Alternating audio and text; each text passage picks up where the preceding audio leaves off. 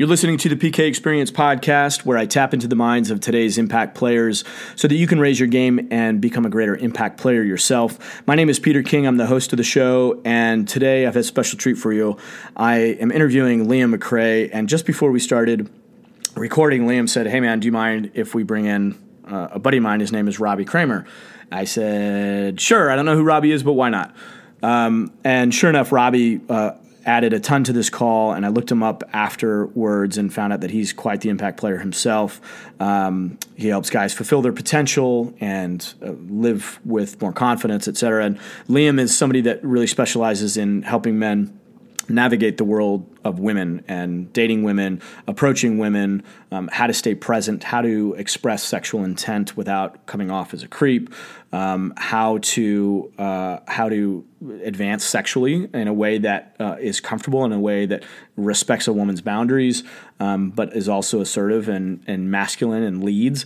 Um, so there's a lot here that I think is applicable for any man's life, um, whether he's younger and single, older and single like myself. Uh, I recently divorced, and um, quick background on me: I uh, I dated and ended up marrying the girl that I met in high school. So um, I didn't date a lot, and I didn't have a lot of experience with women, and so uh, I'm going through the proverbial midlife crisis, if you will, and just finding out that I just I didn't know anything really. I just had such um, a lack of experience. So the last several years have just been better understanding what's attractive, what's not, what's um, you know who I am in the process, um, and what are my needs, but also what how to read and respect uh, women's needs and women's boundaries as well. So there's a lot that we kind of get into. I will preface the call though by saying that this will probably rub some people the wrong way. We get into some stuff. Liam and, and Robbie are in many ways living some men's uh, ultimate fantasies, dating models and whatnot over in Eastern Europe at the moment,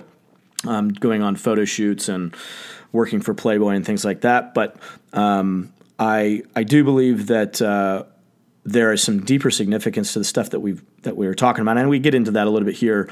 So I hope if you're willing, if you're if you're, if you're somebody that's a little bit more conservative, um, and you're willing to take a listen to this call, there are some deeper significant things that I think you can get out of this.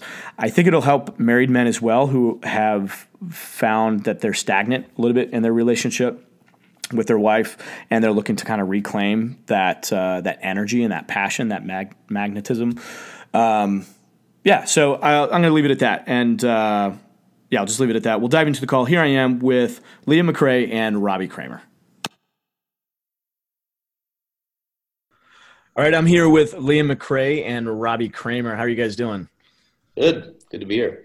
Good deal. Thank you. So I uh, originally had a call scheduled with you, Liam, and uh, we get Robbie as a bonus. So I'm excited uh, to hear a little bit more about uh, what you're up to and and how this all fits together. You guys are out in Kiev right now, is that right? Mm-hmm. Yep. Okay. So uh, there's like a billion things that I think we could probably talk about. We'll kind of just see where it goes, and happy to talk about it all. But you guys, uh, Liam, what? How do you, you know, when somebody says, "What do you do?" How do you answer that? Uh, well, I usually just stick with dating coach, uh, and I say I work with men who are more on the introverted side, who have maybe brought up to be kind of a nice guy, uh, who struggle to express elements of their masculinity due to shame around their sexuality. So they're often afraid of coming across as a creepy guy or a sleazy guy. And then the sad reality is that often ends up meaning that they repress a part of themselves that could be a huge uh, value bomb to women in their life. You know, they have this masculine energy, this sexuality, and their fear of coming across as a creep stops them from being charming. And instead, they just put a wet blanket over that whole spectrum and become this very kind of boring, uh, one dimensional guy that can, you know, in the early stages of dating, turn a woman off and leave them in the friend zone. And as we spoke about before, in the later stages of a relationship or even in a marriage, can create a dynamic where the woman no longer feels drawn to them anymore. She doesn't feel his sexual presence, uh, and she just wishes that he would man up. And a lot of guys are like, "What does that even mean? Mm-hmm. Where do I begin doing that? Does it mean I have to be creepy? Do I have to be some kind of sexually aggressive pervert to do that?" And my main message is no. there is a really respectful way, uh, you know, that's still in line with keeping your integrity and your morals intact that allows you to draw on that part of yourself and actually enrich a woman's life using that masculine sexual energy. Yeah, 100%. And uh, Robbie, before we get too far into that, uh, let's give a little brief background about who you are, what you do. Yeah, so very similarly as Liam, um, I'd also describe myself as a dating coach, you could say. Um, a lot of my work kind of starts with the dating niche, where guys come and, as Liam described, you know, they have a pain in their life around, uh, you know, not having an abundance of women or dates. They feel maybe they're lonely. Um, so the first thing I do is I basically get them out of their shell and living a different sort of lifestyle, and then I really encourage them to because really to to be the type of guy to attract women you know you have to have the whole package. So i've been able to set up a remote lifestyle where i kind of live wherever i, I want. I've set up a, a business using vacation rental real estate. So i teach my clients how to do that kind of leverage airbnb how to kind of live this nomadic uh, single bachelor lifestyle. And uh, you know come out to crazy places like kiev uh, so a lot of life hacking stuff as well. And uh, you know same background you could say. Gotcha. So our worlds uh, overlap but are not necessarily right on top of each other. So i'm probably a little bit older than you guys. I, I presume you talk to a lot of younger guys or at least single guys in that respect. Um, and uh, liam you're talking about the the uh, the lack of polarity between a man and a woman, and I I have seen that a lot um, with guys my age that are just struggling in their relationships and their marriages, and you know they basically suffocate the the spark, any electricity um, between the two of them, because I have found that many guys. If you're following a traditional path in your 30s, you're probably having kids, you're starting a family you know the wife goes into a very much more masculine mode to to protect the children to set up schedules to you know get through the day. And the and the husband often reverts into a very like supportive role. Uh, how you know because she's needing a lot of support you know certainly through the pregnancy. And if you're not aware of that that shift in energy the the guy tends to 10 years later he's very in that very supportive role and she's very in that taskmaster get things done mode and they become depolarized and then there's no electricity anymore. So i think a lot of what you guys are going to share is going to be applicable to um, an older audience as well. So i just wanted to make that um, clear. Um, robbie you talked about uh, the the whole package getting guys out of their shell. How do you do that? What walk us through a little bit of the steps that you you do to take uh, a guy and get him out of his shell. Yeah and one thing real quick just to piggyback on what you were saying about polarity um, you know the guys kind of make a mistake by thinking once they find a you know a partner and they enter in some sort of relationship, whether that's monogamous or not, it's kind of like they think game over, right? But it's really not that at all. With you know, attraction needs to be there the entire time, and if it's not, that relationship will fall apart. Mm-hmm. And what you do to attract the girl is what you're going to need to do to keep her as well. And yeah. so many, of the, you know, that stuff can just get kind of lost uh, as as time goes on. But uh, to answer your question, you know, how do you it was how do you take a guy who's kind of at the beginning to progress through that that transition. The first thing, uh, as Liam mentioned, is a lot of guys are they're kind of falling into the cultural norms. Um, our culture, especially in the West, kind of teaches us to be basically grooms us as nice guys. Um, I grew up with a you know normal middle class family. Dad's a doctor, mom's a stay at home mom, and uh, you know, my dad wasn't really like the epitome of masculinity, you could say. He was mm-hmm. you know, a good guy, nice guy, you know, did a great job raising the family. But, you know, I was the guy who was always in the friend zone. I had no idea how to talk to girls. Um, I was, you know, nervous, didn't know what to say to them, scared to, you know, basically be myself around them. So the process really just involves facing your fear step by step. And, you know, that can start with just typical social anxiety you know, being feeling awkward in a bar situation or at a house party. Uh, and then you can, you know, there's exercises you can do to get past that. And then you can start doing some, you know, scarier things like actually approaching a girl like on the sidewalk or, you know, running around a, a shopping mall and talking to girls there.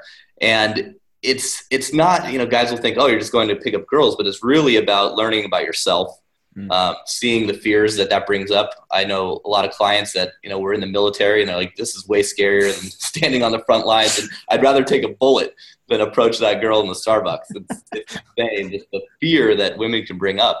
and it was I, my biggest fear. Uh, and so conquering that fear, it's just it's opened my life to basically if I if you can conquer that, you can conquer really anything dude the resistance uh, like I, I, don't know if women understand the the fear that men go through in that. And and that to me is like the perfect metaphor. Like i would rather face life and death bullets than approach women because that resistance if you if you are on the downwind side of that resistance your life is a struggle. Like that is always honestly that's one of the reasons why uh, i'm even in contact with Julian because after I got a divorce and realized, you know, I want to get out and start dating again, I, I, just, I know I, there was so much I didn't know. And I wanted to get on the other side of that resistance. I hate feeling that resistance. I want to just be able to be comfortable. But Robbie, what you said about getting to know yourself, it's so true, man. That, and, and what better area is there uh, than in relationships? Because, and it magnifies all good and, and of course all the all the holes too. Women are like a mirror, you know, and they'll reflect exactly how you feel about yourself, and you'll attract your mirror as well. Yeah. So if you're running a ton of anxiety and you're scared and you're just hoping to, you know, get that girl that completes you, well, you might get her, but you're not going to keep her. Mm-hmm. that was actually uh, where I kind of made my start in this whole realm. Was this philosophy I developed called social freedom, and it's the idea that Robbie just described of uh, can I jump through my social fear and put myself in a situation that forces me to confront all those things that I'm afraid about myself? Uh, and maybe this is going to sound a bit crazy, but my whole coaching brand is a bit crazy. But my original inspiration, as weird as this is going to sound, was watching this crazy homeless guy on the train. And, you know, he obviously had schizophrenia and, you know, was suffering in his own way. But what I saw at 19 was someone who was expressing themselves totally freely. You know, he was mm. doing karate, he was talking to himself. And I had this parallel thought where I was like, why is it that he is able to just completely express himself and he is completely unaffected by the opinions of everyone else in his train carriage? But I am terrified, like the way I'm standing, is my jacket look cool? Do people noticing my weird hair? You know, all these little like anxiety patterns. And I had this kind of epiphany like, obviously I don't want to be a crazy homeless guy, but what if I was a little bit more like him? What if I, I, I don't want to be unaware of what the people around me are thinking because that's what makes us social creatures and what makes us socially calibrated and empathetic humans. But I was like, what if I cared just a little bit less? What if I was able to just take a tiny step into risking that other people might think I'm a little bit crazy? So I was like, okay, from now on, every time there's a potentially awkward situation, I'm going to use that as my teacher and I'm going to dive into that scenario and see how I feel and see how I react in that moment. Mm-hmm. So I would get into an elevator and people would be standing facing towards the door and I would just stand facing them. And, you know, that was maybe 10, 15 seconds, but that was fucking full body intensity, you know, like my heart racing. And, and what I started to do at the time, I was using a lot of, uh, like subconscious imagery patterns. And I was, I would always picture myself. I would take the anxiety that I felt in my body, uh, and I would imagine it like it was a huge ball of flames. And so, you know, we, we feel this butterflies, we feel this tension, this knot in our stomach. But I would imagine it like it was a, like an engine, like a nuclear reactor activating inside of me. And as I would breathe in and feel that like a nervous energy, it would, I would be picturing it like it was spreading through my whole body, and I would start to become like a Viking, and I would feel like a heavy sword in my hand, and felt like I could shoot lasers out of my eyes, and like you know move things with my mind. And it was like uh, I was relabeling this thing that most men call social anxiety or, or fear or nervousness uh, into a form of power, of into a form of energy that I could actually use. So it meant that the, I started to seek more intense, awkward situations because it would give me this rush of like, oh my God, what the fuck? This is so cringy, Jesus Christ. and then embracing that level of cringe. Uh, cringe. Yeah. like I, I, would, for example, I'd be in the bank, everyone would be standing up in the line, and I would take a seat from the waiting area and sit down in the line. And this unspoken level of uncomfortableness that goes through the whole room. Like, why is that guy? Does he really Jesus Christ? And then I'd shuffle my chair forward and I'd get to the front. And then when I was done, I'd be like to the person behind me, do you want to sit? And they're like, they have like weirdly put the chair away and like, I, I don't know this guy. He, he's aware enough to know that there is a line that he should be in the line, but for some reason he thinks he can bring a chair in the line. What the fuck yeah. is that? And then, cause, and it was a little bit. There was a little bit of punk rock, like rebellious energy too. Like, why not? I want to sit down. There's a chair there. Like, what is this? It really was questioning the unwritten social contracts that we establish, and you know those things maybe for your listeners are a little bit extreme, but they do begin to push against the narrative that you should never talk to strangers. Women don't want to be bothered by you. You're a creep if you talk to women. Uh, and, you know, those social narratives obviously exist for a reason because most men are empathetic and don't want to see women harassed and do want women to be able to move through the world without being bothered by creepy guys. But that leaves the other 99% of us, normal guys, in a situation where our fear of looking like the, the cat caller stops us from being the charming Hugh Grant who says, hello, uh, nice dress, what's your name? Uh, and, and, initiating these kind of conversations. So by my, my initial training was doing that myself and then designing exercises to put other people into socially uncomfortable situations with the philosophy that this isn't just about me making you uh, look weird right now. This is about you learning how to relax and enjoy the sensation of I'm outside my comfort zone. So that when I see that beautiful girl, instead of all the stories running about, oh my God, I can't talk to her and what will it mean? It's like, even if she thinks I'm a bit crazy, even if it doesn't go perfectly, this is an experience of me actually becoming more masculine. Instead of feeling like a loser, I now feel like a Viking warrior who stepped through his social fear and into an experience of potential connection with who knows the mm. love of my life. I love that, man. It, it's um, I think it's in a weird way it's simultaneously probably the easiest it's ever been to get knowledge and be able to take action, but also the most difficult given the social climate and the Me Too movements. And nobody wants to come across as, you know, uh, uh, like a cat caller or, you know, God forbid, you know, a rapist or anything like that. And and uh, so it's it can be extremely difficult. And there's no, you know, they, you don't get this taught in school. And like Robbie, like you were saying, like a lot of I mean, across the board, I hear this day in and day out. Fathers just weren't there, and and and, and so these things were not bequeathed to us by um, the masculine models in our life, and so. Uh, we're often struggling trying to figure this shit out. So um, uh, maybe I can just say something short about the Me Too movement that yeah. I think relevant for a lot of people. Firstly, I've seen it have almost zero effect on my workshops and Robbie's work as well. It actually, in the real world, has very little impact in my experience in what I teach, which is how to approach a woman on the street and ask her out on a date while sober.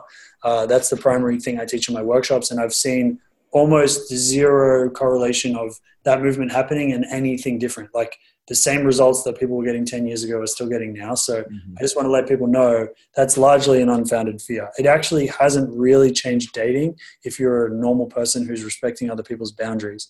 And the final thing that I want to say about that is just a lot of people ask me, isn't what you do street harassment because you're approaching girls on the street and you haven't asked their consent? And I would say that the to give you three levels of what I consider harassment, like dick pics, unwanted penis pictures that get sent to women, uh, catcalling on the street, uh, you know, yelling out sexual things, or even some kind of physical intimidation, like in a nightclub grabbing a girl's ass. Those things are all about a man who feels weak trying to assert his power and his dominance over a woman because he's sexually frustrated and because he knows that he doesn't have power over her. So he chooses a situation where he can enforce a different kind of power. So, you know, the dick pic is like she can't react, so he can just send his penis. The cat caller knows that the threat of violence will stop her from, you know, confronting him. The man in the club grabbing the ass knows that he has some anonymity and the alcohol and the blur. He can get away with that little what he feels like is a little moment of a, a, a, victory against this this feminine energy that doesn't give him what he wants. So it's a very immature way of reacting to desire and a lack of getting his needs met. And when people say, "Is there any parallels between what you do and that?" I say, actually, what I'm teaching is the opposite, mm-hmm. because what I'm teaching guys to do is to give away their power, is to actually put mm-hmm. the power in the hands of the women that they're interacting with. Mm. So when, when one of my students approaches a girl, he's not going up to her and uh, intentionally crossing her boundaries as a way to control her. He is making a social offer and delivering the his uh, sense of ego and his sense of personal power to her and like making a social offer. He's basically saying, I would like to talk to you, but you have the right to completely reject me in whatever way you want. And I'm going to respect that boundary if you said it. So, you know, hi, how are you? And he's watching her reaction. And it's coming from the total opposite place. The, hey, show us your tits, you fucking bitch. That guy knows already that he has power in this scenario. Whereas the guy approaching a girl on the street has no idea how it's going to go. And he's like, hi, uh, I'd like to talk to you. How do you feel about this offer? And then she can choose to look at that and go, hmm, no thanks. Or she can say, fuck you, you piece of shit. Or she can say, sure, let's talk. And in all of those outcomes, it, she's the one in control. She's the one directing uh, where the interaction will go. So it's actually empowering women as much as it's empowering men. Yeah, and I would say that so many women in this culture are dying for guys to be more assertive, dying for them to to show some leadership and confidence, et cetera. And I found that um, the experience that I've had and other guys that I've talked to is that given the social climate and the extra pressure, at least perceived pressure, um, that if you simply can just step into it and and demonstrate that you can be present and, and acknowledge a woman's boundaries like you separate yourself from so many other guys like instantaneously you're at the top of the of the heap you know uh, uh, i'm not going to say that across the board for every guy but um, just that simple awareness i think goes a long way with women for sure. Yeah and just the the act of you know trying that out and approaching a woman during the day like the first time i tried it i don't know maybe 10 12 years ago I was so scared. It was like the scariest thing I could ever do. And, you know, I went out, I was running around San Francisco and I had a, a guy coaching me, pushing me to do it. And, uh, you know, I just ran up to like 10 different girls and I was like, Hey, you're cute. And then ran away because that's all I could do. But just the, the exhilaration that brought and just the realizations of, wow, you know, the worst case scenario, you're going to, she might not acknowledge your presence. She might turn her back, but that's really it. You know, if you're authentically communicating and you're not trying to be a, you know a dickhead cat caller very rarely will you get anything but like a you know a oh, sorry i have a boyfriend. It's like the worst reaction you're gonna get. Mm-hmm. um, and if you do get a really nasty rejection then in a way it's almost like they self-select themselves out of your experience anyway. It's like i don't i don't i wouldn't want to hang out with her anyway unless she's you know doing it as a as a test or something but um so Liam, earlier you talked about the shame, and and I think a lot of times guys struggle with the idea of that it's okay to be to have sexual intent. Um, walk us through a little bit some of the mistakes that guys make with the shame that they carry around, and then also how to what's the what's the antidote to that. I think a lot of that comes from the fact that we grow up seeing masculine energy expressed in these ways that don't resonate with us. So we see masculine energy associated with bullying, with domination, with rape, with war, with invasions, with imperialism, uh, and all of these expressions of you know guys being a dickhead to girls at school or men bullying each other, and we're like, if that's what being a man is, then I don't want to be a man. Or if that's the only model I'm given of how to express my masculinity, then I don't really feel proud to be connected to that and in that process we end up like it's kind of like a you know a fire. You know fire can be used uh, to burn someone alive. You know smoke inhalation can kill you. It can burn down a house. Fire can be an incredibly destructive thing uh, but it can also be used to cook and to make tools and materials and to heat up a house and to light up an entire city. And so in the same way masculine energy is this incredible powerful force that is sometimes applied in these really negative ways, but can also be a thing that inspires, uh, you know, leadership, that inspires you to stand up to a bully, that inspires uh, a woman to feel safe and to feel open to you, and that at the extreme end, like where you're literally fucking her open spiritually by, you know, sexually and also psychologically uh, penetrating her soul. And if you're not able to harness the full extent of that flame and turn that heat up to 100, you're actually denying her a part of your soul. So she can't fully open up. So, but I think the shame comes from guys not wanting to be like the sleazebag or the creep or the bully or the rapist, stops them from being the charming guy, the king, uh, the lover that they really could end up being. Um, what are some of the uh, what are the, some of the antidotes? How does how does I get through that shame? Um, I think for me, it was beginning to explore what is female sexuality and to deconstruct the myth that all women are good girls, that women are virgins, that women are pure. Because this is a type of sexism that exists and is expressed by men who think they're standing up for women. You know, when they talk about purity, when what they're actually doing is denying a woman's biological reality and her psychological reality that she has desires. Uh, and so I would recommend two books on this topic. One of them is called The Purity Myth, and that's a book about this contrast that you know our culture holds up someone like Britney Spears in this paradox where she's 16 years old, dressed as a schoolgirl, uh, but she's doing these super sexual dances. But then in interviews, she talks about how she's waiting till marriage to have sex, and she's kind of this icon of like this confused culture we have where we're like fetishizing uh, virginity and purity, but we also want this nasty, dirty, like sexual energy as well. Um, and another, and this is the this whole that whole psychological complex is called the Madonna whore complex. Mm-hmm. So it's a, a aspect of female sexuality a lot of men suffer with because they compartmentalize. There's the good girls, my mother, my sister, my future wife, and then there is the whores and the porn stars they jerk off to, and the strippers and the sluts. Uh, and instead of recognizing that all women have a sexuality, and the more you can understand the reality of that and what it means to them, and, and also understanding that they live in a culture that represses that, if you can be the guy who allows them to feel comfortable to express that with you, then you're going to access a whole new aspect of understanding about how a woman really thinks and feels about sex. And in the process, you uh, stop creating so much internal shame. So, like a lot of my internal shame when I was younger came from I'm this evil, sex hungry beast, and my dick just wants to fucking jizz on everyone. And women are these pure angels that just want to have a boyfriend and hold hands. And maybe they maybe they contractually give sex, but it's really because they want love or whatever. When you're running that kind of very black and white view of human sexuality, uh, you often end up internalizing shame as a man because your own desires become psychologically connected to a feeling that you are part of the oppression of women. Right. So another book I would recommend would be uh, Nancy Friday is the author, and the book is called My Secret Garden, and it's a woman who interviewed uh, hundreds of women about their sexual fantasies and discovered that a lot of the fantasies women have. Uh, and just to be clear, these are fantasies. This is what, what they actually want. But the, the psychological elements that turn them on were to do often with power and domination. Uh, you know, fucking their boss, being uh, seduced by a group of men, fucking in public, you know, like all of these quite taboo topics. Uh, and when I read that, it really like I was like, oh wow, women are more fucked in the head than I am. Their fantasies are off the charts crazier than yeah. the stuff that guys will come up with.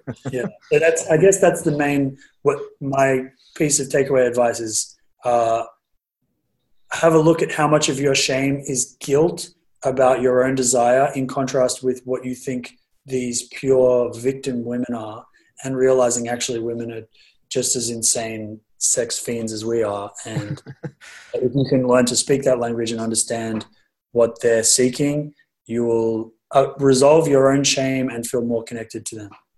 Did, did either of you deal with uh, religious influence that that cultivated some of that shame? Just out of curiosity.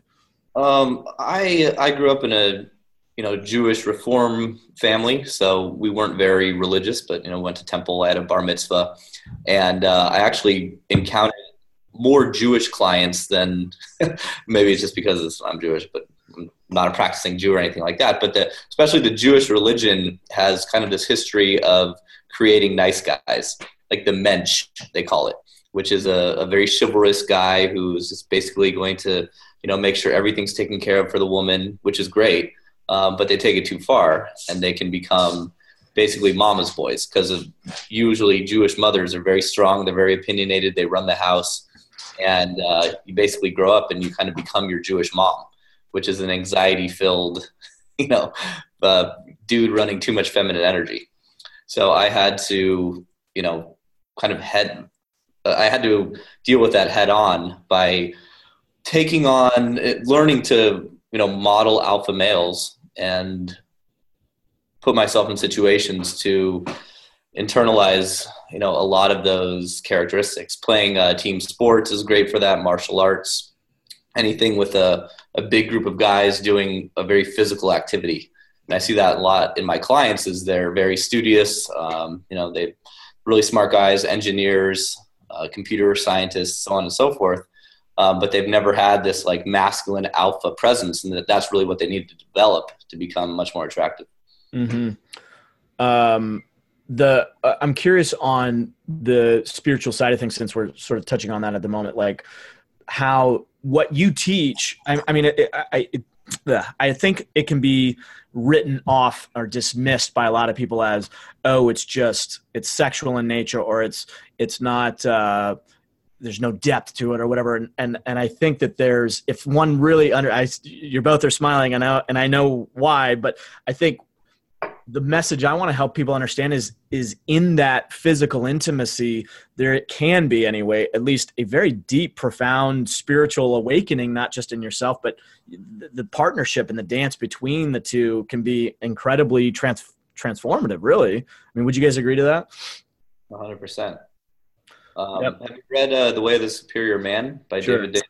Yeah, and that's kind of like the, an amazing book to bridge the gap between a lot of the stuff when it comes to attracting women and spirituality.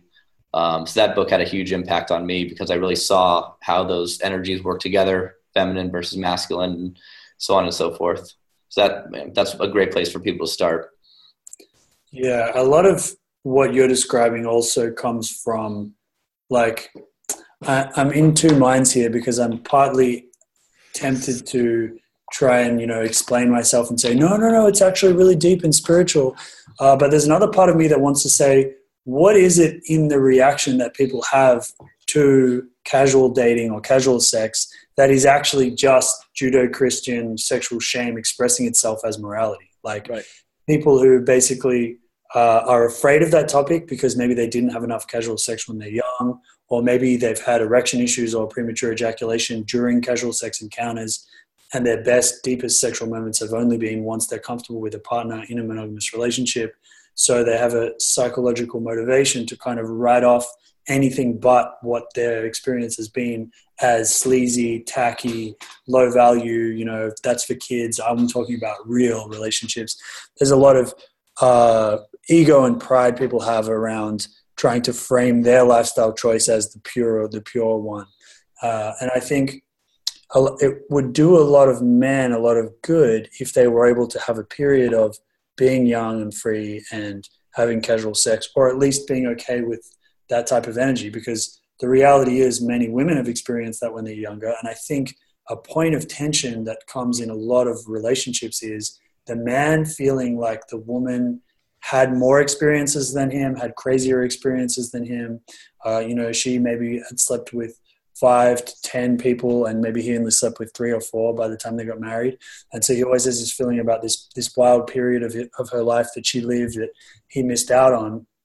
So I think uh, using that as a as a kind of wake up call to be like, why you know, I mean, uh, maybe we can talk about, like, I mean, we spend a lot of time on spiritual energy as well in both of our businesses and, and letting people see this as more than a journey, but of just about casual sex. But I did just want to flag that as a like, okay, but what is wrong with casual sex? Why do people make a big deal about it? And what is, as Robbie said before, what's the mirror in that reflection about yourself if you're judging young people for having casual sex? It's probably some unresolved issue you have with that way of human connection and relating. Yeah, for sure. I grew up uh, in a very conservative Christian environment, and you know, um, for the listeners that don't know, I am divorced, and I'm back, you know, in the market, and and I've had to untangle some of that in my own thought, or at least get congruent with where I wanted to be in my life, and some of it was um, you know there was friction there there it, it, was counterproductive. And there was um there was definitely some self-righteousness there in terms of hey i'm only going to pursue people that i think i would be interested in long term. And what i found was a that obviously put a lot of pressure on that other person uh, because uh, you know i'm putting i'm stacking all of my deck you know for this long term thing.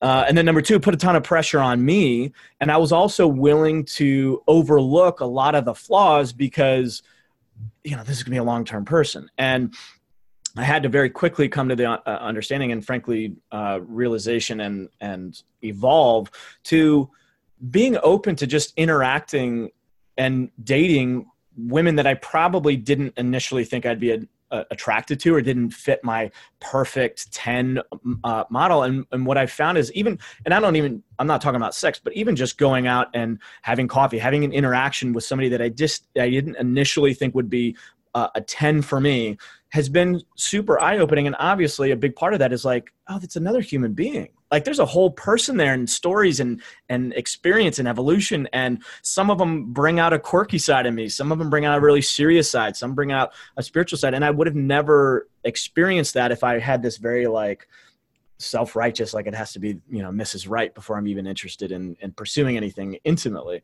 so that's been a big eye-opening uh, experience for me too is just getting more of that r- real feedback and i think the only way that came about to your point liam is that i had to be more open to just casual encounters and and i'm not even talking all the way to sex although that can happen too but like just being open to meeting new people and and then you know seeing where that goes from there um, so uh, I had a note here. Hold on just a second. Um,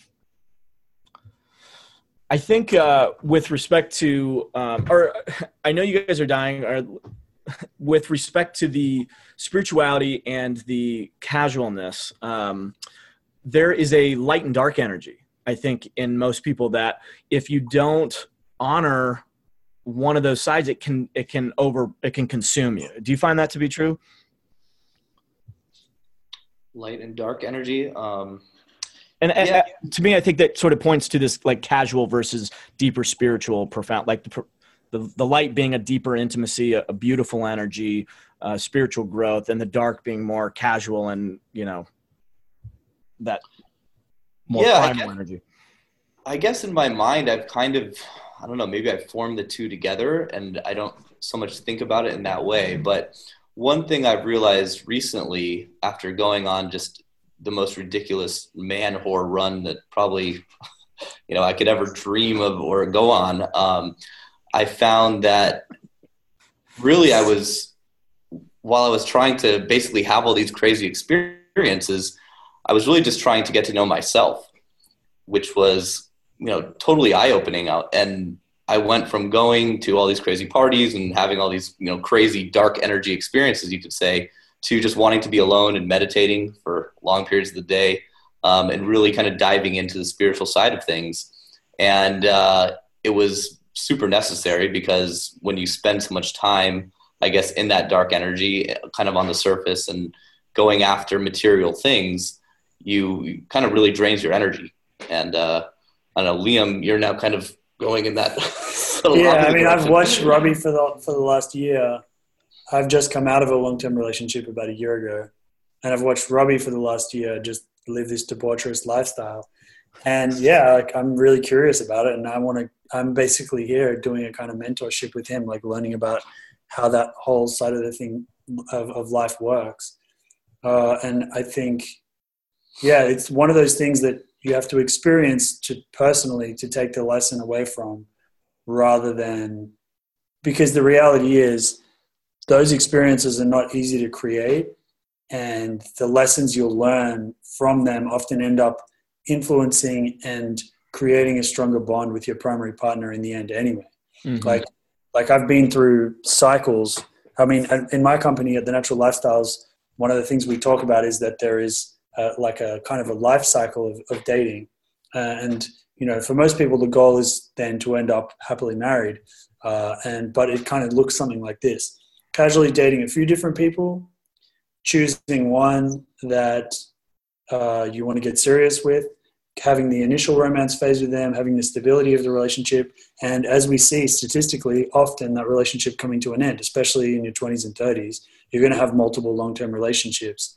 And each one of those ending doesn't mean that you're a failure or that you know it, it just means that you too experienced the growth and the learning that was uh, there as potential energy for both of you during that stage of each other's lives and enriched each other's knowledge of self and other and then you came out hopefully with uh, more clarity about what you want in the next partner, and that ends up influencing and uh, you know eventually leading to either you discovering the right person you want to marry, or you discovering that marriage isn't for you, and you would rather just keep having three to five year relationships with different people throughout your life, which, to be honest, is probably what I think I'm going to do. Mm-hmm. Uh, Robbie, I think, has more an intention to eventually have a family and kids. Uh, well, one thing, if I can cut you off, um, I had a lot of, well, I wouldn't say a lot, but I had a series of semi long term relationships in my 20s and early 30s, you know, one to three years. I'm 36 now. And after going through this streak of being single for about two years, uh, I've come to the realization that you know I should have never really been in any of those relationships in the first place. I had no business being in a relationship because I was objectifying my partner. I was basically all about what can she give me to make me happy. Hmm. And what I learned in the last six months is a relationship is is about relating actually, not about what you can get from your partner to make yourself happy. And if you're using your partner to try to make yourself happy, you're going to make her miserable and you're going to end up miserable because no one can really make you happy. You've got to be able to generate your own happiness from inside.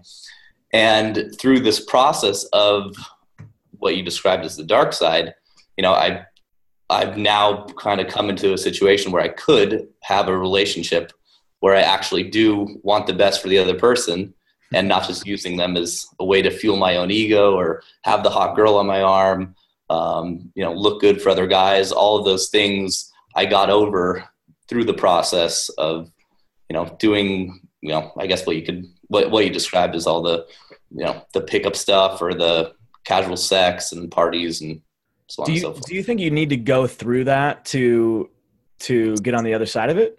I did because I had this crazy belief that I could only be happy if I had a perfect 10 wife. Like for whatever reason, I needed that validation so badly. And my belief was that if in, until I had this girl who I thought was a 10, I couldn't be happy in a relationship. And I could never get that girl for the longest time just because, you know, all my own fears, and insecurities, and nonsense like that.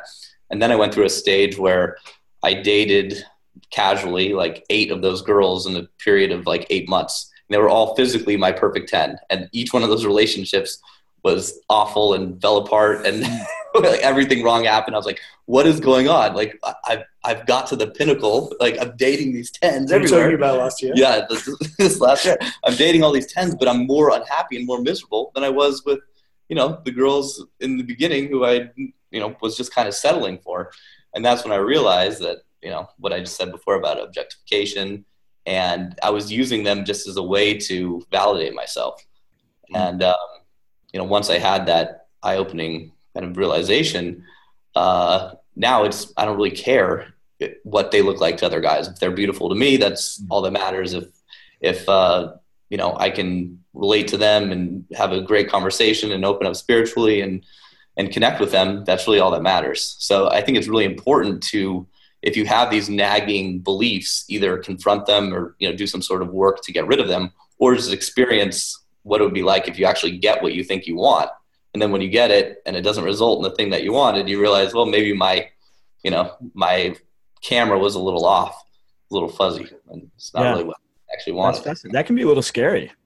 Like, yeah, because I, I was I was at the end of that eight months, I was like, what do I do? I guess I'm, you know, either going to be this player forever which isn't fulfilling me, or maybe I can go be a Buddhist monk or do something like that. So I basically just meditated for a really long time and and came to some of these realizations. what, what, was what was the biggest takeaway then? Um, it was, I guess you could say, after just having the same experience where I would think this girl's it, she's the one. You know, if I can just keep this going, if I can just bottle this what we have now is perfect and keep it going forever, then I'll be happy. But I realize that you can never have that amazing falling in love experience forever. That just won't last. You know, you can have the lust and the amazing sex and the, the beauty, the new relationship energy for maybe a month or two or three, but then that relationship is going to transition into something else. And I was always worried that once that energy went, then I'd be bored. So I was literally, you know, excited, new, awesome, and then bored. And I was always on the fence. Either am I going to be bored or am I going to be settling with a girl that I'm bored of? Mm. And that's when I realized it's uh, you know, she can't make you fulfilled. She cannot stop you from being bored. You have to, you know, find not really find anything in you, but you have to be the reason for your own happiness really. That's that's the big thing i realized is stop putting that pressure on your partner. I had all these different ideas of how she needed to be and what she needed to do for me to be happy. All these checklists and check marks that had to be all the boxes that had to be ticked off. And uh, just throwing all that away and realizing you know none of that stuff matters. Yeah um, well, so we've been dancing around a little bit around all this dark energy, and I know you guys are up to some crazy stuff. And uh, I, it would be a horrible podcaster if I didn't ask you a little bit about what the hell you guys are up to right now. So, Liam, you're you're here with Robbie to uh, yeah. His- I'll try and summarize it. I'll try and keep it short. so basically, uh, okay, a year and a half ago, my company, The Natural Lifestyles, uh, created a, a long-term course, which I think I actually spoke with you about on Facebook, where we were like, okay, we're going to charge higher, you know, 30, 40, 50 grand for a year. Guys are going to come and do a workshop every three months in a different city on a different advanced topic. So we did one on BDSM and sex and tantra, where we actually got live role play models, not actual penetrative sex, but using like fully clothed, but doing a lot of sexual exercises and talking about consent and how to communicate with your partner, how to understand female fantasies, how to get into domination and role play. Uh, and then the second event was an ayahuasca retreat. Uh, and then where we took, we took people out into the forest, got them to meditate, got them to do goal setting and drink this uh, special potion. Uh, the fourth event, I'm skipping to the end, was about communication and uh, basically how to speak with women. But the third event was what I actually hired Robbie to come and teach, which was about uh, basically the concept of leverage, I guess, if you could sum it up in one word. How to like 10x your results without having to work harder, but by working smarter. And so, whether that was by outsourcing aspects of your business to optimize them or by meeting key social connectors who gave you access to a world of beautiful women uh, or luxury lifestyle uh, or connected to people who were you know in a realm of social access that you weren't uh, that you didn't have access to how to really make those kind of key moves and how to be the kind of guy that can operate in that environment uh, and so robbie gave us this workshop in new york and you know that whole time was showing us how to throw like simple things like how to throw a good house party that makes beautiful women want to keep coming back and how to create a social circle that brings beautiful women into into that world. So he was teaching us like i'll give you a little simple practical example that was kind of mind-blowing for me at the time. We rented this cool place uh, there was no noise control because it was between a laundromat and a parking lot but we could throw these late night parties uh, and we had this balcony on the rooftop and i showed robbie like hey this is the text i'm sending out to all the girls uh, that we're trying to get to the party um, what do you think? And by the way, another side tangent is the best way to make a party is control the ratio, control the environment. So make sure the environment is great and make sure there's at least two girls for every guy because it makes the girls relaxed, makes them talk to each other, uh, and it makes the girls want to chase the guys more than the guys feeling like thirsty. So anyway, I said Robbie, hey, I, there's this text I'm sending out, uh, balcony party tonight. Come, come drink with us or something like that. And he's like, why are you telling everyone it's a balcony party? I'm like, well, why did we rent this fucking amazing New York apartment with this great view and the balcony? Well, of course, we're going to go up there. We're going to put fairy lights. We're going to have a little bar up there, right? And Robbie goes, Liam, talk this through with me. We know we're going to get about 20 people, right? We know there's going to be like five guys, 15 girls. What happens when two girls are in the kitchen making drinks with three guys Three girls are in the bathroom having a gossip session doing their makeup. Two girls are dancing, so the dance floor looks empty. And there's another two girls on the couch, and people are still arriving. And guess what? Because of your stupid balcony stunt, half the rest of the party are up there smoking and gossiping. Every new person that walks into that environment looks at not many people in the kitchen, two awkward dancers, an empty bar, and then some fucking corn chips in a bowl, and they don't know where the toilet people or the rooftop people are, you've cut the party in half. Every new person that arrives feels like the party vibe is dead. It, whereas if we close the balcony off and make people smoke in the kitchen with the exhaust fan on or open a window, then it keeps this community feeling that we're all in this one venue together. It creates more. What's the Silicon Valley word they use? Um, accidental collisions. I think they in one of Google headquarters they put the coffee area in in a central place so that people from different departments can meet. Uh, and yeah, basically said you want to keep everyone in the same place. And so that was for me. It was obvious that you would go and use the balcony. And then another example, his friend came over. Uh, are we allowed to talk about things apart from alcohol that happen at parties? Go for it. Yeah, we're wide open. Us, it was his friend. Brought over a, a bunch of girls and a bag of cocaine. But he kept taking girls into the bathroom to have his own little private cocaine party. Uh, and that's the kind of thing that I would have thought was cool or that I would have been incentivized to do before I met him. But he's like, dude, it's a private party. Just do cocaine on the table. We have plenty of cocaine. Yeah. like, why are you like rationing it out? That guy doesn't see that. What, well, you want to rant about this? What is, what's the net effect that has on the party? Like for him, it's good because he's the well, cocaine it, king. It just creates, it, it divides the energy. It, it basically has, you know, people having their own little party in the bathroom and other people having their party out here. And it, it just lessens the experience. It's a way, you know, less connected party and disjointed and now it's you know people trying to go in the bathroom and have a better time in there it's creating this kind of fomo environment and uh, the whole point of having a great house party is getting everyone together everyone interacting together and you know whatever if people go in the bathroom for a little while it's not a huge deal. But when you we had this huge space and you really need to contain it. Otherwise you just you know if you have a warehouse party and you only have you know 100 people and the place can hold 500 it's going to seem like a shitty party no matter what mm-hmm. because you're not controlling the environment.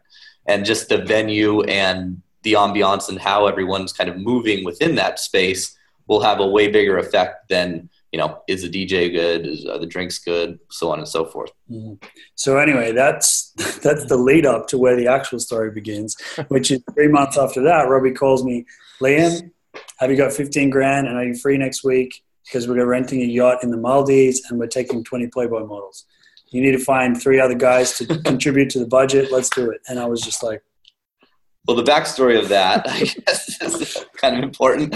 Um, so I had done a lot of traveling in Eastern Europe uh, and Europe in general. And one of the big advantages of traveling is when you meet someone in a foreign country that speaks English, you have that immediate connection.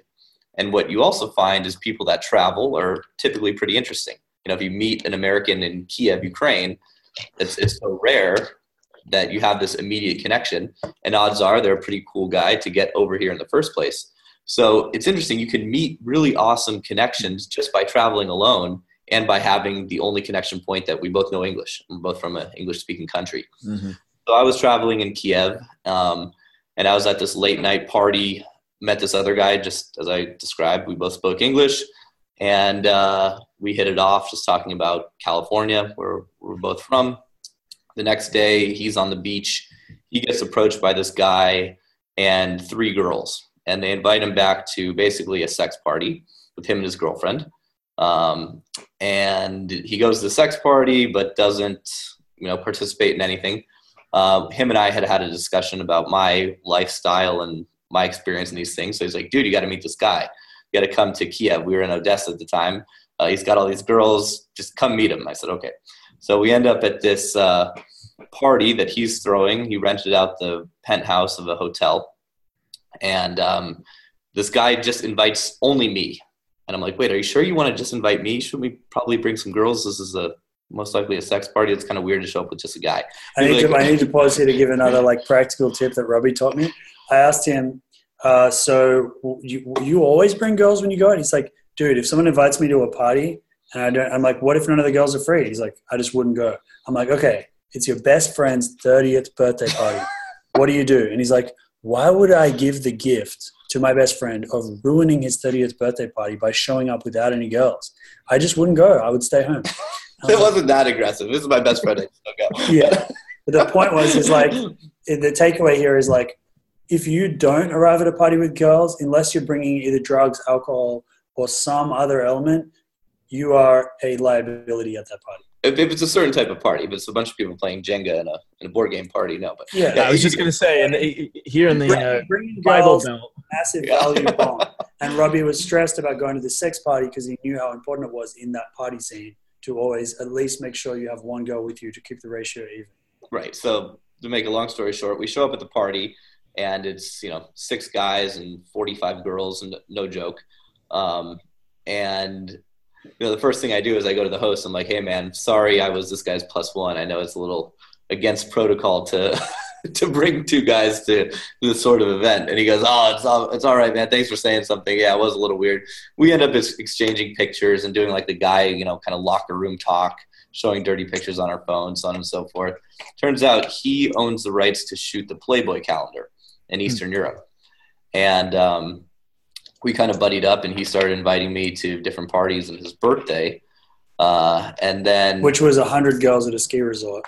Yeah, I mean, and you know, the basically the the funnel of fun and craziness and women he created was through photography and through the Playboy brand. Um, so he would do castings and you know basically have a bunch of girls show up and then he would do photo shoots in different beautiful places like the Maldives or uh, south of France and throw these parties. And he would invite just his close circle of guys and tons of girls. So it was something that I had never experienced before. I had been in all sorts of crazy environments like swingers parties and sex parties, but I'd never been in an environment with tons of models and just very few number of guys and powerful, interesting men, obviously, to to be invited to this sort of thing. And it's a whole different sort of social dynamic there.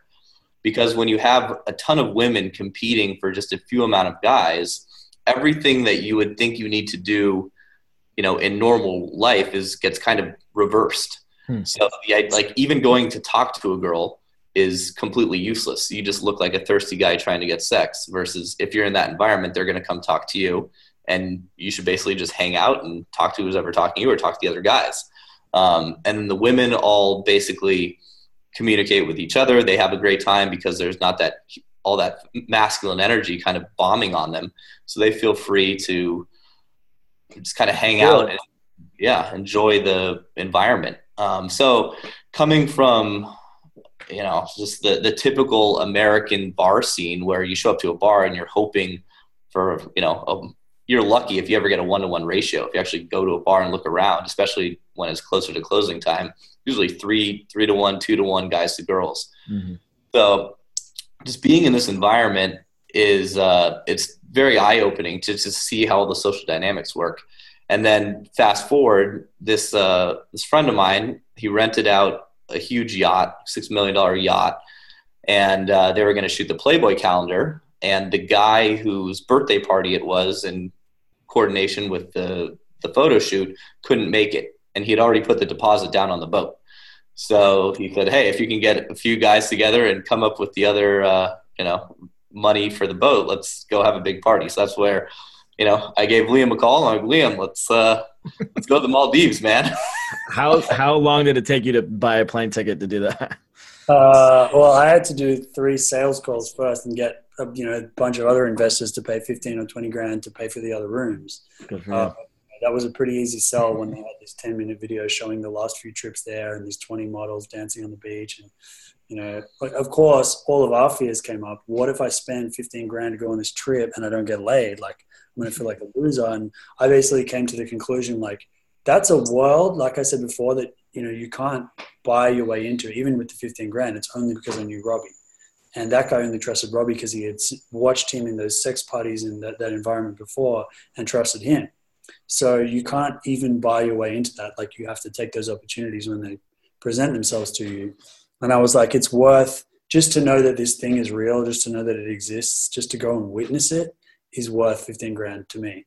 So uh, yeah I, gave the same speech to my three other friends, and we all went. And I mean, it was crazy. There was 20 girls. There was five of us. Everyone had sex with at least three or four different girls. There was orgies. There was romance, and um, it's a very sexually permissive and open type of thing. It's kind of you know the hippie Woodstock utopia, but on a nice clean boat with uh, beautiful young girls. It's the, just, yeah. just to make sure you know listeners don't get the wrong idea. This isn't sex island or you know these yeah. these are not girls are not being paid to be there. You know they're flying in they're shooting for playboy and i'll tell you a quote that actually like summarizes all of that.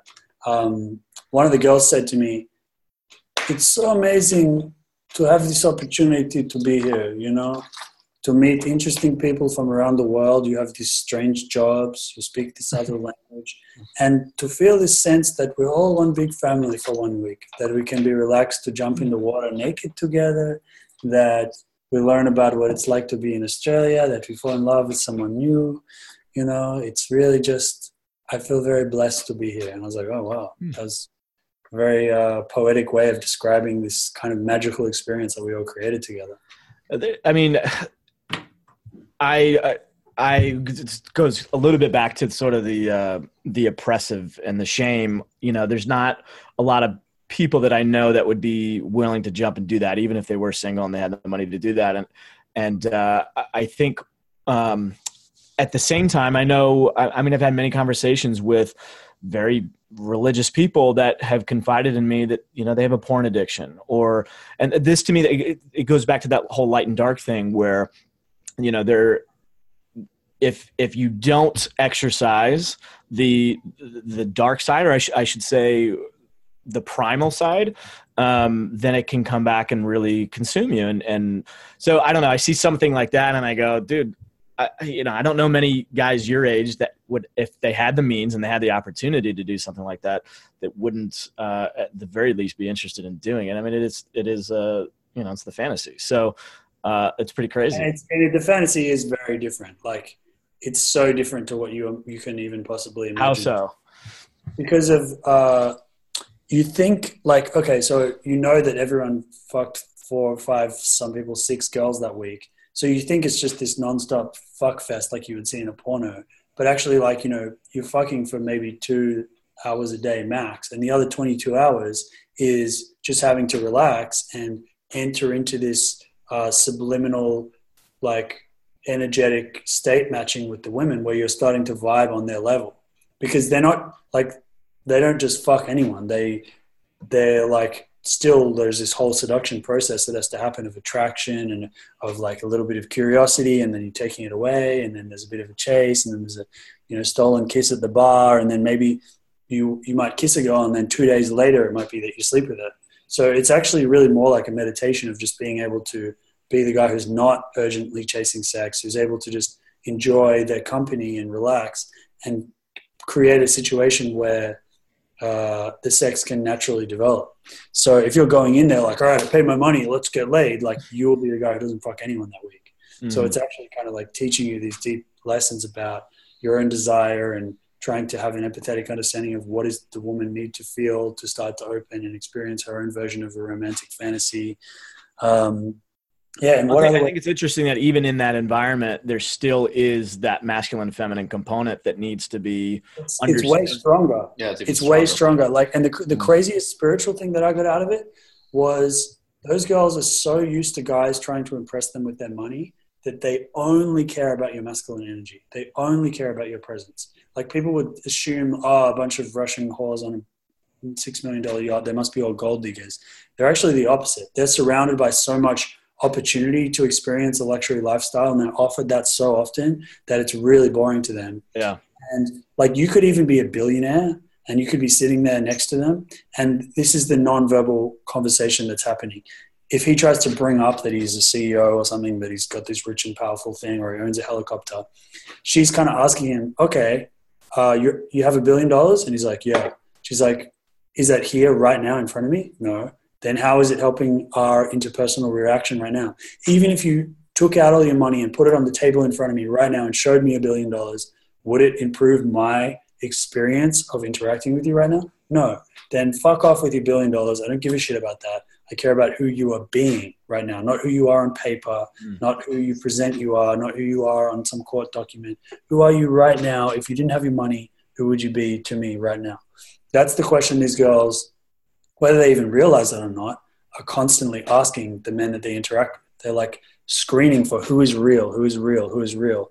And as soon as they start to smell any bullshit or like any hint of like you're starting to bring up a topic because you want to brag a little bit or you want to sort of like talk about politics to show off that you're educated or any sort of like move where there's an agenda they instantly close down they don't want to know about it they get bored they go to get a drink they go outside to have a smoke so it's really just like the it's the environment selects for you to having to be only your true self and only your real raw self. that's that's fascinating, and uh, I mean, obviously, to an extreme that most guys don't experience, but that same dynamic, of course, plays out. Uh, what like so many guys think that they have to do a, a dog and pony show, you know, or or pull up in the right car or have the right watch. There's such a I don't know if it's pressure or just social conditioning or what it is, but most guys think that they need to do that, and the, almost the exact opposite seems to be true with women. That yeah, it's all the bullshit marketing we're fed. You know, yeah. all companies trying to get in our pockets, basically. To is it social conditioning? Do you think, or is, is it is there something biological there? there is a, those things do have a basis in reality, and I think that's the where the confusion comes because it's true to some level. If you take one guy who's got a clean haircut, a nice suit He's wearing a Rolex, drives a nice car, uh, and is well spoken and has a good job. And then another guy who's you know like covered in pimples and smells really bad and has disgusting weird old clothes and still lives in his mum's basement. Obviously, one guy is going to be more of an attractive catch on paper, uh, but the problem comes when guys think that they can replace doing the inner work to be their confident masculine presence with those external status symbols, uh, and that it, they don't see that it's primarily about the internal stuff. Uh, I actually have a video on this. If your if your listeners want to look it up, it's called um, Five Dating Myths Debunked, I think. Mm-hmm. And basically, what I talk about is like money, uh, social status, physical appearance in terms of fashion, and also physical fitness. All are all elements that have an impact on your dating life for sure. But the fifth element, which is your presence and your interpersonal ability to, to communicate with women, is the thing that I think produces 70 to 80% of your results. So, like, if I'm actually trying to scientifically quantify it, I would say like 70, 80% of your results comes from your communication skills. Then the last four things, like whether you're completely obese or you know you're somewhat fit, whether you're wearing really ugly clothes or you look presentable, whether you have some level of social status in your group, uh, or whether you're so broke that you can't buy her a coffee on your date. Those things are all factors, but they matter so disproportionately less than most guys assume they do. Mm-hmm. If you were to survey the average population, most guys would think that those things make up 80% and the charm is the last 20%. But the real 80% comes from your communication skills. And that's, I know that's true because I know guys who are overweight who don't have a lot of money or don't spend a lot of money on girls, who don't have some lofty title of CEO or whatever, uh, and who don't dress amazingly, but they're very charming. They get a lot of women. And I know many more examples of guys who are, let's say you're rating all those categories at like a 10, who are guys who are at an 8 or above in looks, status, money, and uh, fashion sense, and they don't get any results with women because mm-hmm like even if you're the fucking hottest guy in the club with the best clothes and you're sitting with the bottle or whatever, and the girl comes up to you, and a minute into the conversation, she can tell like this guy isn't reading me at all. He doesn't get any of my jokes. He's not on the same wavelength. He's weirdly the way he touches me is weird, or he's too afraid to try and touch me. She's like, how am I like? You know, he's still him inside of all those exterior markings of success. He's still his own person who she has to deal with. So and it's unfortunate because a lot of those guys, when they get to that level where they've where they've been successful to achieve all those things, except they've never really confronted their their own presence and their communication skills, they think and they have such a strong ego attached to being so successful in those other areas. Those are the hardest guys often to actually get results and to coach because they're the most stubborn and they think, oh, I just need more money, a better car, a better suit and that'll do it for me. I literally met a guy who earns five million a year, who said he doesn't want to date Victoria's Secret model that wanted to date him because she earns fifteen million a year, and like he felt this weird contrast. And he's he was literally pouring out this two hundred dollar shot of tequila at my house party and like cheersing me, but while talking and like he works for a billionaire, but he was talking about, uh, yeah, man, the billionaire thing is just another level. Like, I don't, you know, I'm probably in 10 years I can get there, then I can really start dating the right kind of girls. You know, there's millionaire lifestyle where you can have yachts, but arriving to your yacht on your private helicopter, that's what you really need to get girls. And I was just like, wow, this guy doesn't realize how much value he already has as a human. He thinks that, you know, looking after that next shiny thing.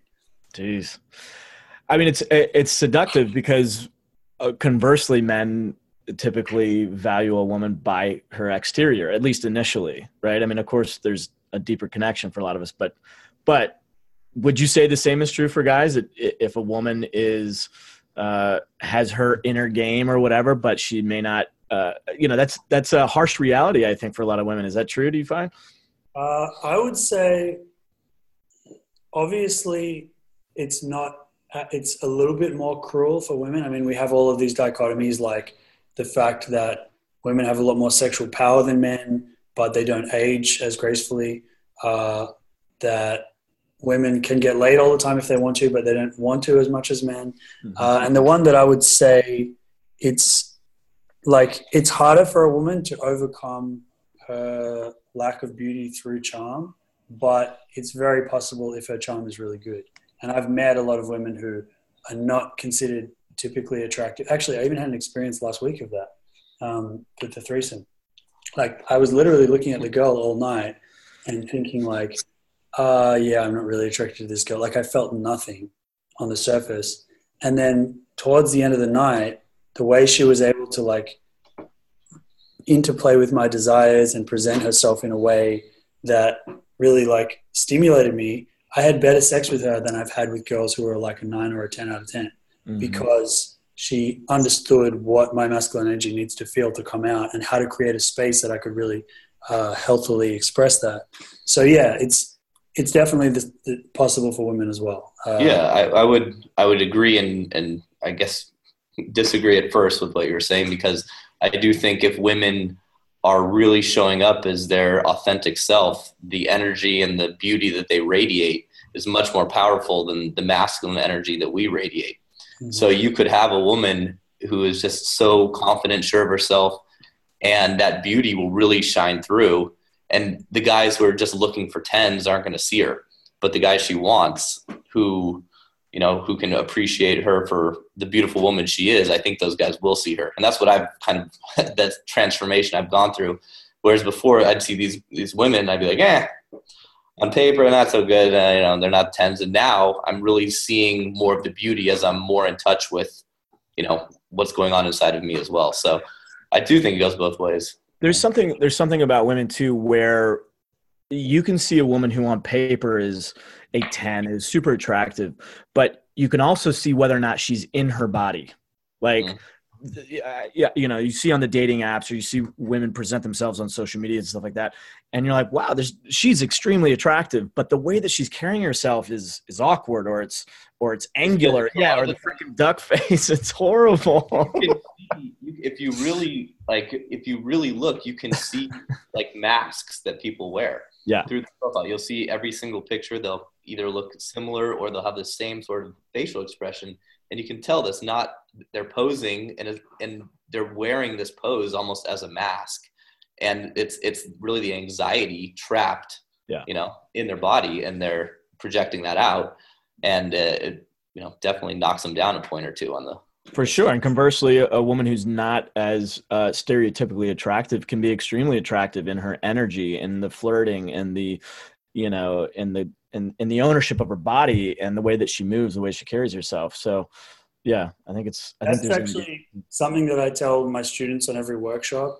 When I give my rant about how porn is really destructive if you're abusing it, one of the things I say is looking at a woman get fucked by someone else on a screen is such a vastly different sexual experience to having that woman interact with you. Because, like, hearing her whisper in your ear, feeling her breath, the warmth and the wetness of her mouth, feeling her lick your neck, you know, feeling her fingertips down your arms and as she's reaching for your dick and the psychological energy of all that and, you know, hearing her talk about what she wants you to, to you to do to her. All of those different things have such a different effect on your sexuality. Like they ignite a different part of your imagination. 100%. Somebody explained it to me. Actually, maybe it was in one of your, your videos um, where where porn is like fast food. Yeah, like, that was. Was that you? That was James's video. It's called "Porn: Why It's Ruining Your Sex Life." I thought that was a perfect metaphor because most guys, uh, I don't know a guy that doesn't have, uh, is not stimulated by visual cues, right? Um, and so, but but I know a lot of guys that uh, struggle with that um, addiction, and uh, that to me is the perfect metaphor. Would you mind explaining that to my listeners? Yeah, uh, basically that porn feeds a part of your brain uh, to think it's getting sexual satisfaction in the same way that a burger from McDonald's feeds your tongue into think that it's getting nutrition. And it feels in that moment like it's meeting that same primal need because it's basically a way that humans humans have crafted to to stimulate that same part of your nervous system. But we know that just because a burger tastes really good doesn't mean that it's actually what your body needs and what's healthy for you.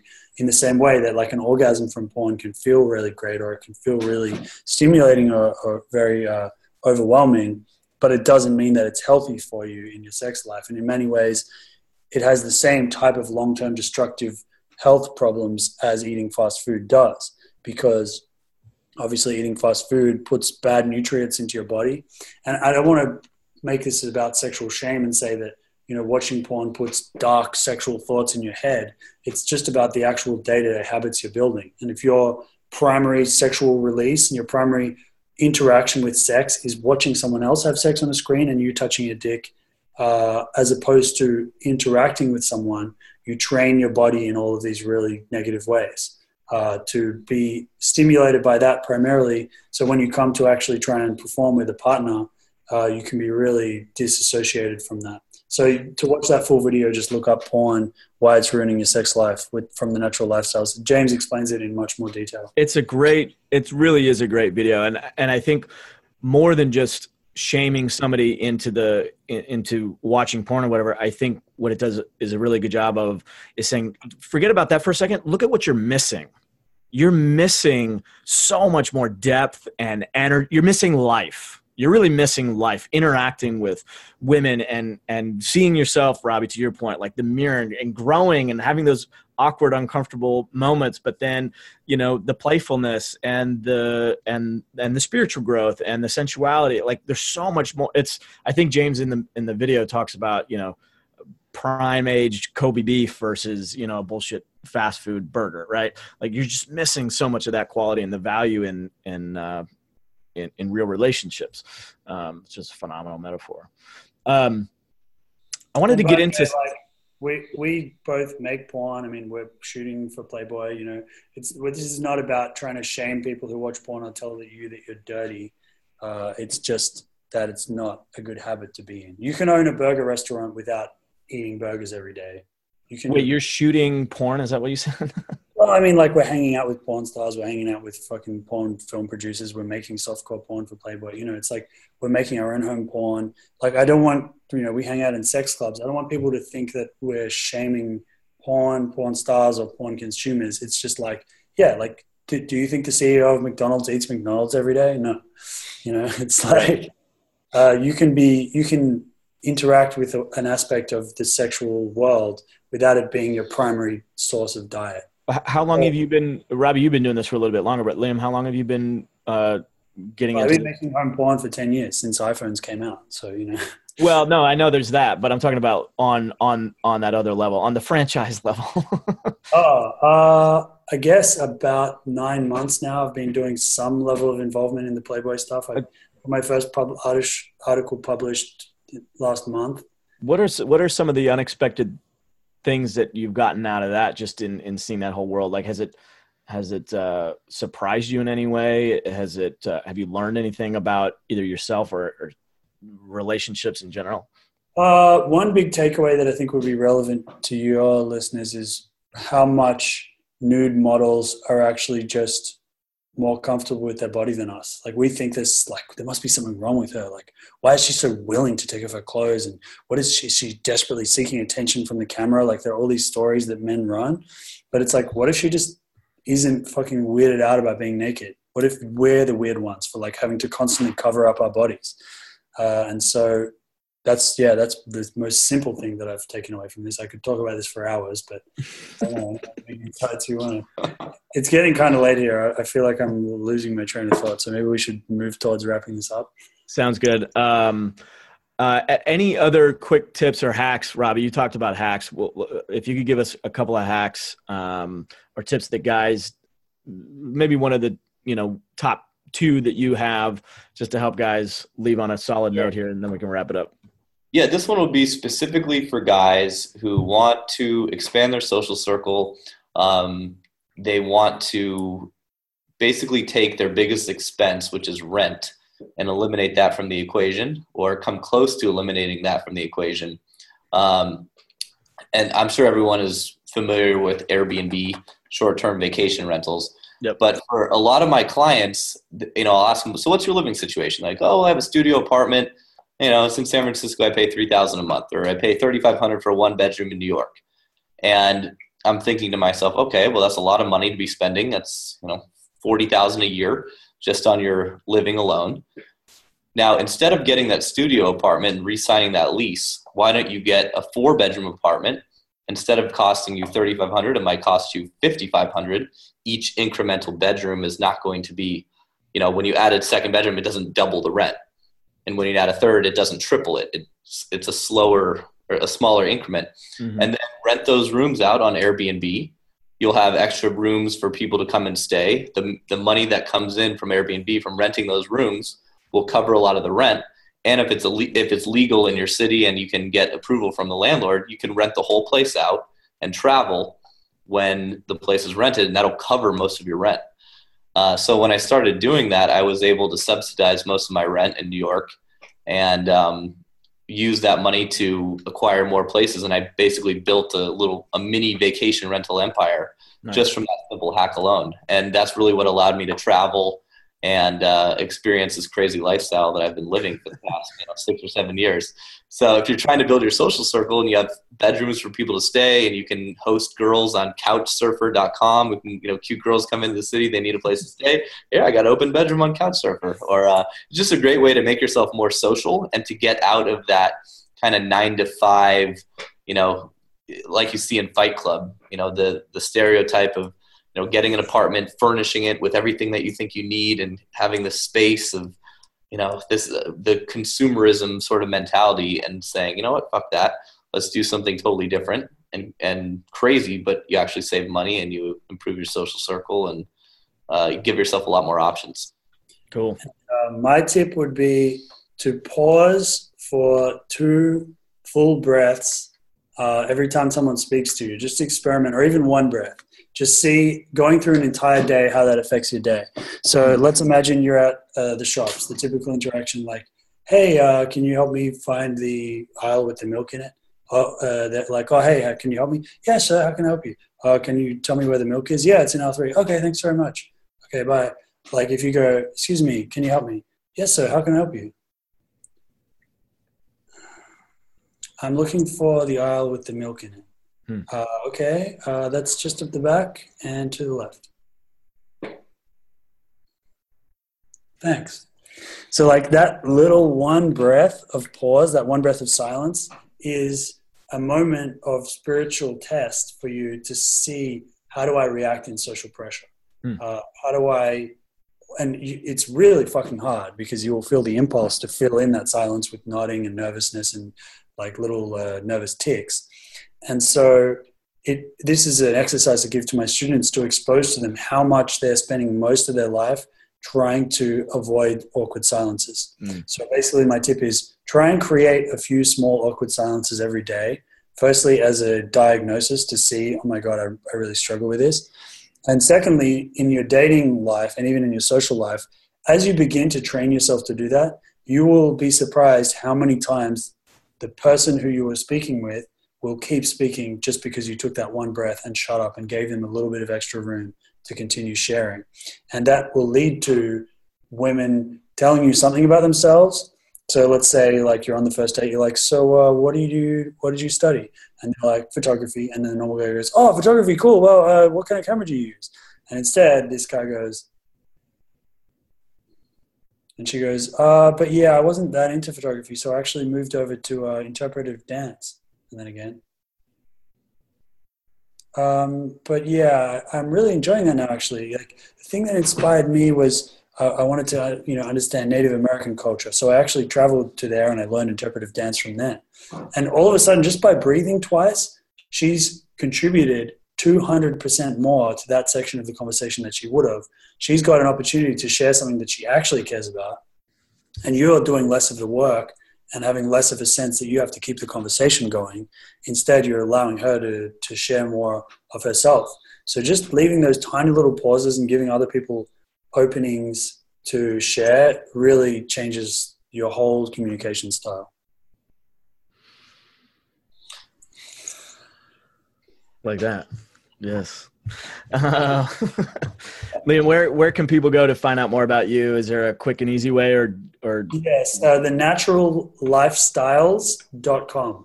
Uh, you can find either the Natural Lifestyles on YouTube or look up Liam McRae on YouTube, uh, and yeah, that'll all lead to either videos of us or our website. Okay, cool. And, and for you, Robbie, if you go to innerconfidence.com it's I-N-N-E-R, innerconfidence.com. And I you also own that a, domain? I do. um, and I also have a podcast called The Leverage Podcast.